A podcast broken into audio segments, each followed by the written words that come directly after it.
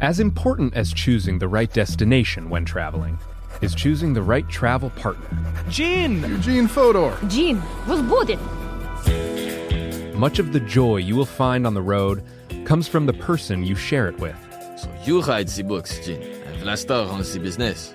I understand now. It is a wise man who marries a wiser woman. But be careful and choose your travel partner well, because the worst trips result when two partners have two different agendas. Get down! I'm not stupid, Gene. Something is going on, and it's high time you tell me the truth. Freeze, Americano! Gene, run! So travel before it's too late. Your money will return, your time won't, and we're all too quickly approaching that final destination. Listen to Fodor's Guide to Espionage on the iHeartRadio app, Apple Podcasts, or wherever you get your podcasts. Hello, acclaimed comics writer and notorious Scott Summers hater, Rosie Knight. Well, hello, Emmy winning podcaster and totally unbiased Targaryen royal supporter, Jason Concepcion. Rosie, somehow the X Ray Vision podcast has returned. It feels so good. It does! And like always, we'll be here every week covering the wide world of TV, movies, comics, and geek culture. That's right.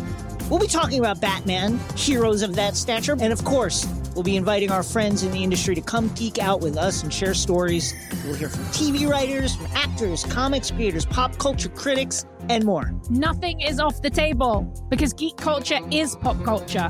And we can't wait to share our love of it all with you every single week. Listen to X Ray Vision on the iHeartRadio app, Apple Podcasts, or wherever you get your podcasts. This is Neil Strauss, host of the Tenderfoot TV True Crime Podcast, To Live and Die in LA. I'm here to tell you about the new podcast I've been undercover investigating for the last year and a half. It's called To Die For. Here's a clip. All these girls were sent out into the world and they were told try to meet important men. Try to attach yourself to important men. The voice you're hearing is a Russian model agent telling me about spies sent out to seduce men with political power. the war in ukraine is also being fought by all these girls that are all over important cities. For the first time, a military trained seduction spy reveals how the Russian government turned sex and love into a deadly weapon. If you want to kill your target, it's easy. You just seduce him, take him somewhere, start having sex, and then he's very vulnerable, so you can kill him easily. To Die For is available now. Listen for free on the iHeartRadio app, Apple Podcasts, or wherever you get your podcasts.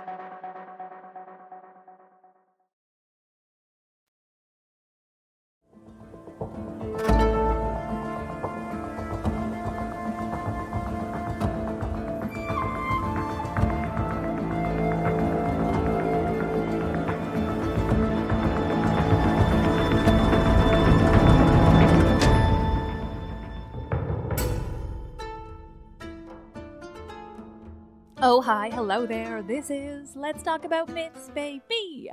And I'm your host, Liv, here with another bonus episode devoted to breaking down the mythological characters and references in Q Code's podcast, Cupid. Once again, if you are here as a usual listener of my podcast, I highly recommend you have a listen to Q Code's podcast, Cupid.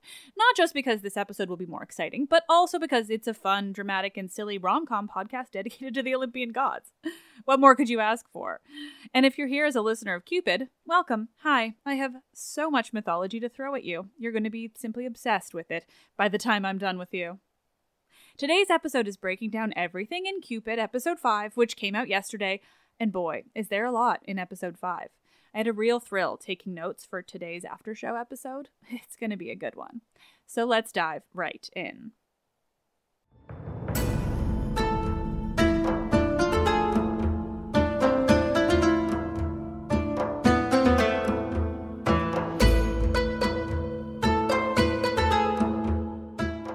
This is the bonus Cupid after show, the never ending drama of Olympians amongst mortals.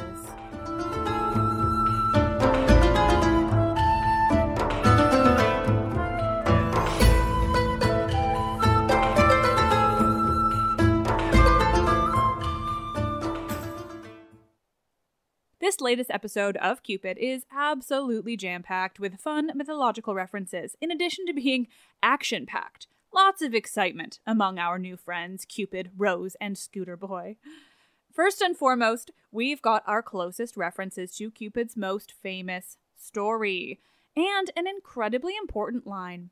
In this version of Olympus, it's forbidden for gods to fall in love with mortals. Ooh. Now, a reminder that Cupid is the Roman name for the god of love, known in Greek mythology as Eros. But his most famous story does come from Rome, and thus, Cupid it is.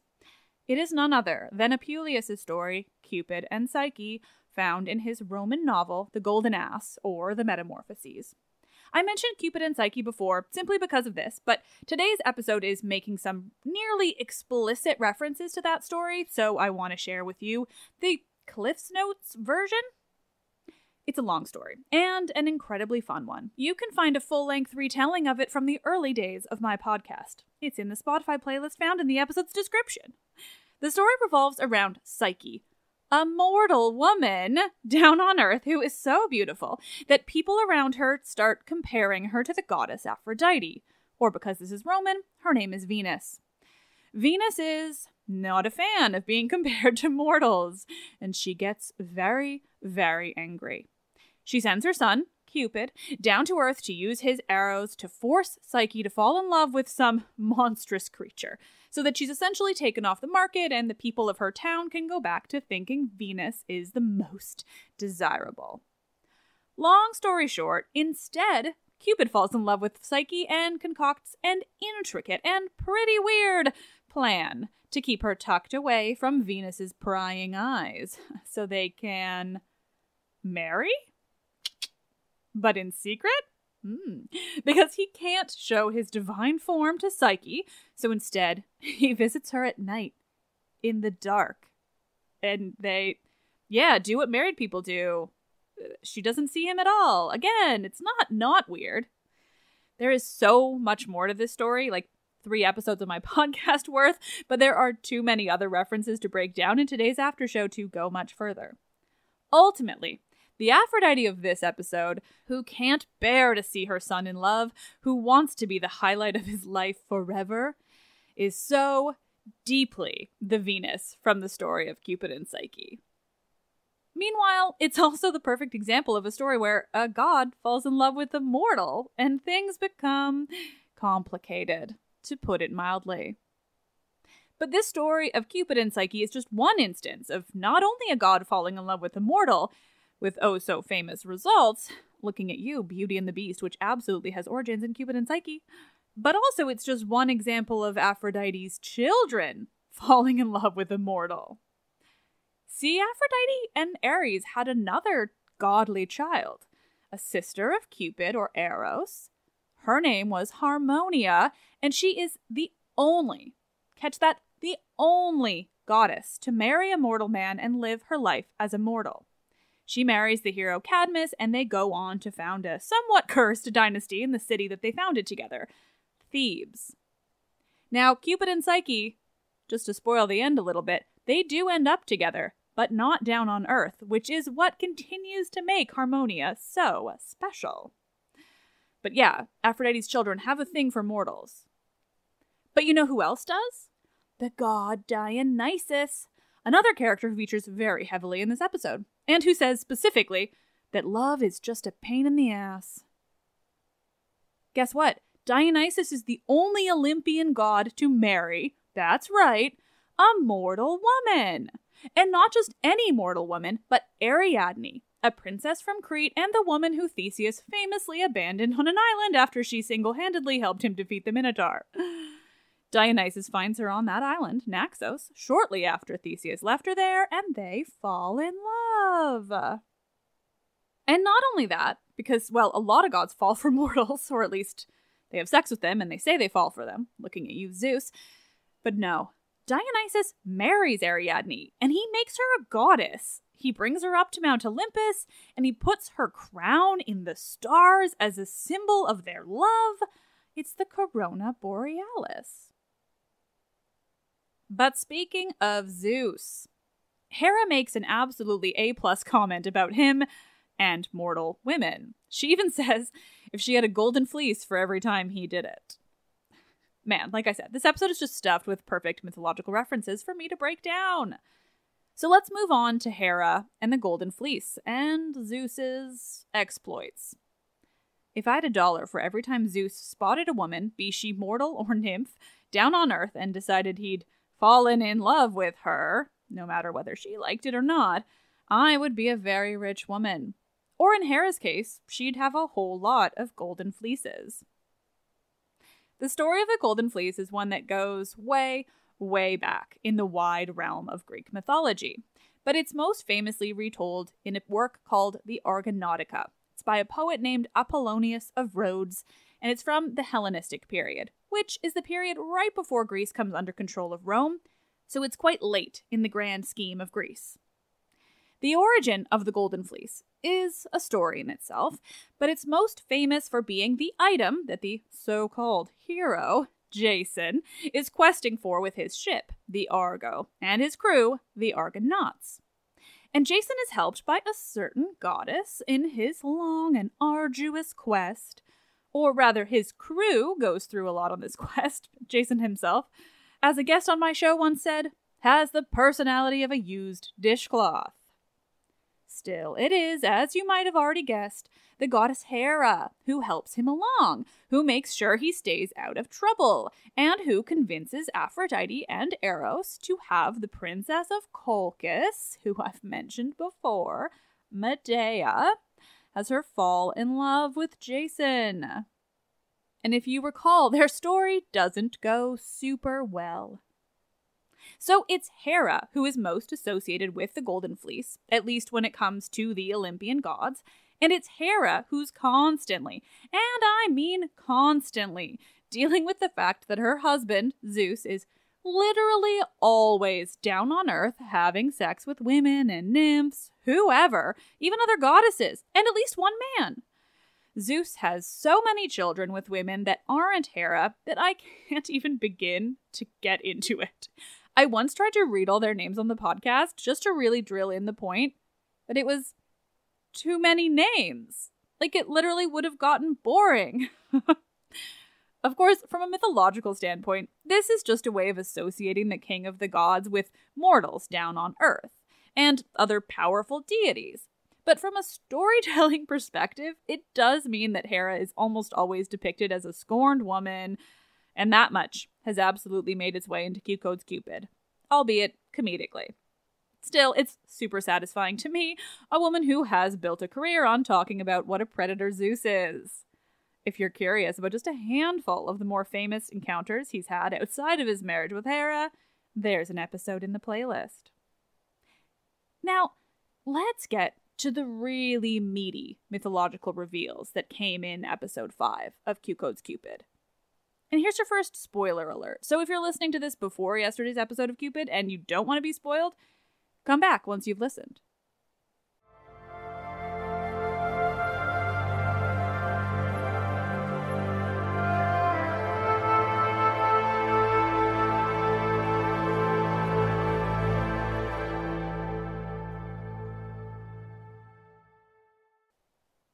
All right, let's talk Hades.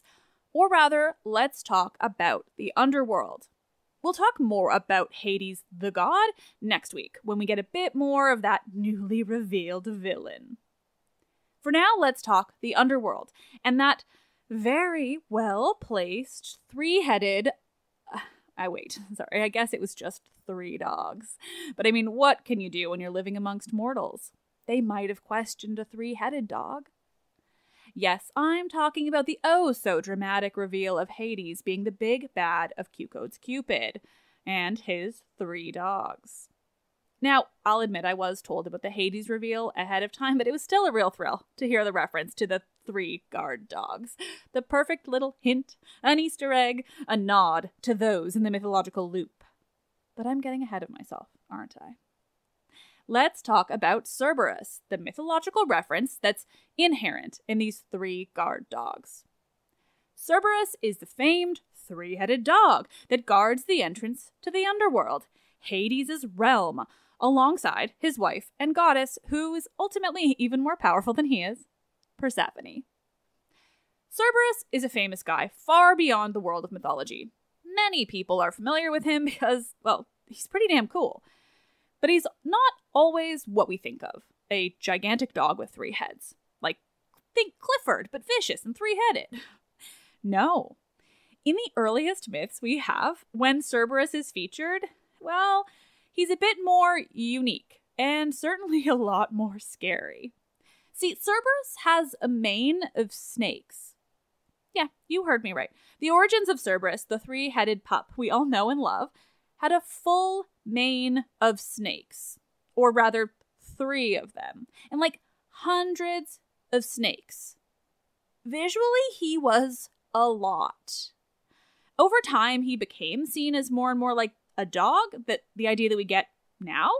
But his snaky origins are one of my favorite things, and I find myself having to tell literally everyone about it.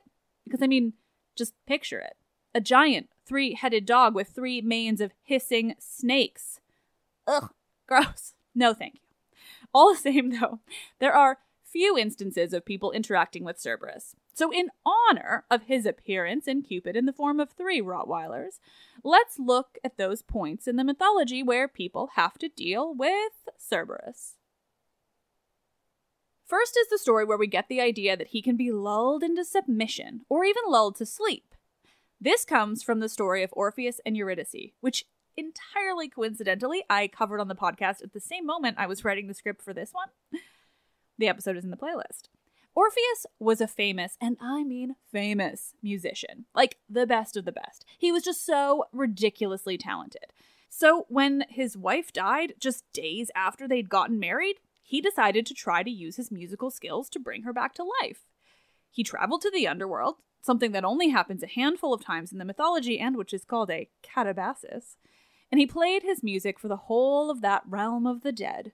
He calmed Cerberus, he made the Furies tear up, and best of all, his skills in the lyre and in song did indeed convince both Hades and Persephone, that king and queen of the underworld, to let him take his wife, Eurydice, back to the land of the living. Except, well, he fucked up and he didn't follow their instructions. He did, however, manage to play music well enough to lull that three headed, snake haired dog to sleep, so that's something.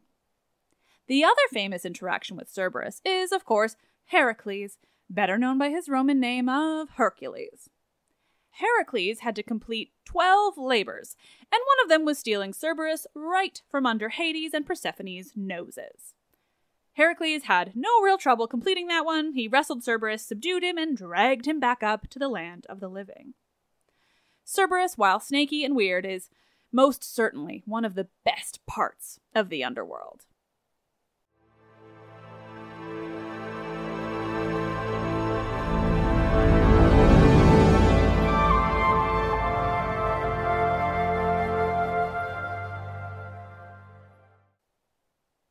As always, thank you so much for listening to this bonus Cupid After Show episode. These are so fun. I love pulling up the little references and expanding upon them for all of you, giving you this added information to understand the mythology and get you to love it as much as I do. It's just, it's too fun.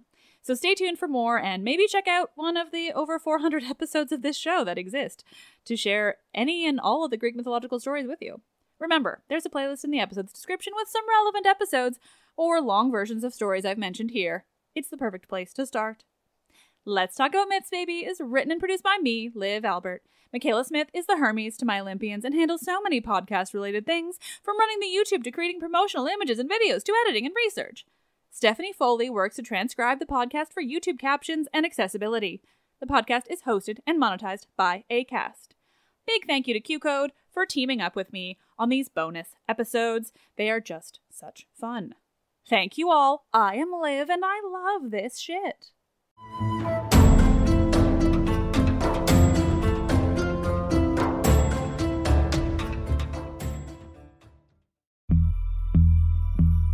As important as choosing the right destination when traveling is choosing the right travel partner. Gene! Eugene Fodor! Gene, was Much of the joy you will find on the road comes from the person you share it with. So you write the books, Jean, and Vlasta runs the business. I understand now. It is a wise man uh, marries a wiser woman. But be careful and choose your travel partner well, because the worst trips result when two partners have two different agendas. Get down! I'm not stupid, Jean. Something is going on, and it's high time you tell me the truth. Freeze, Americano! Jean, run! So travel before it's too late. Your money will return, your time won't, and we're all too quickly approaching that final destination. Listen to Fodor's Guide to Espionage on the iHeartRadio app, Apple Podcasts, or wherever you get your podcasts. Acclaimed comics writer and notorious Scott Summers hater, Rosie Knight. Well, hello, Emmy winning podcaster and totally unbiased Targaryen royal supporter, Jason Concepcion. Rosie, somehow the X Ray Vision podcast has returned. It feels so good. It does! And like always, we'll be here every week covering the wide world of TV, movies, comics, and geek culture. That's right. We'll be talking about Batman, heroes of that stature, and of course, we'll be inviting our friends in the industry to come geek out with us and share stories. We'll hear from TV writers, actors, comics creators, pop culture critics, and more. Nothing is off the table because geek culture is pop culture, and we can't wait to share our love of it all with you every single week.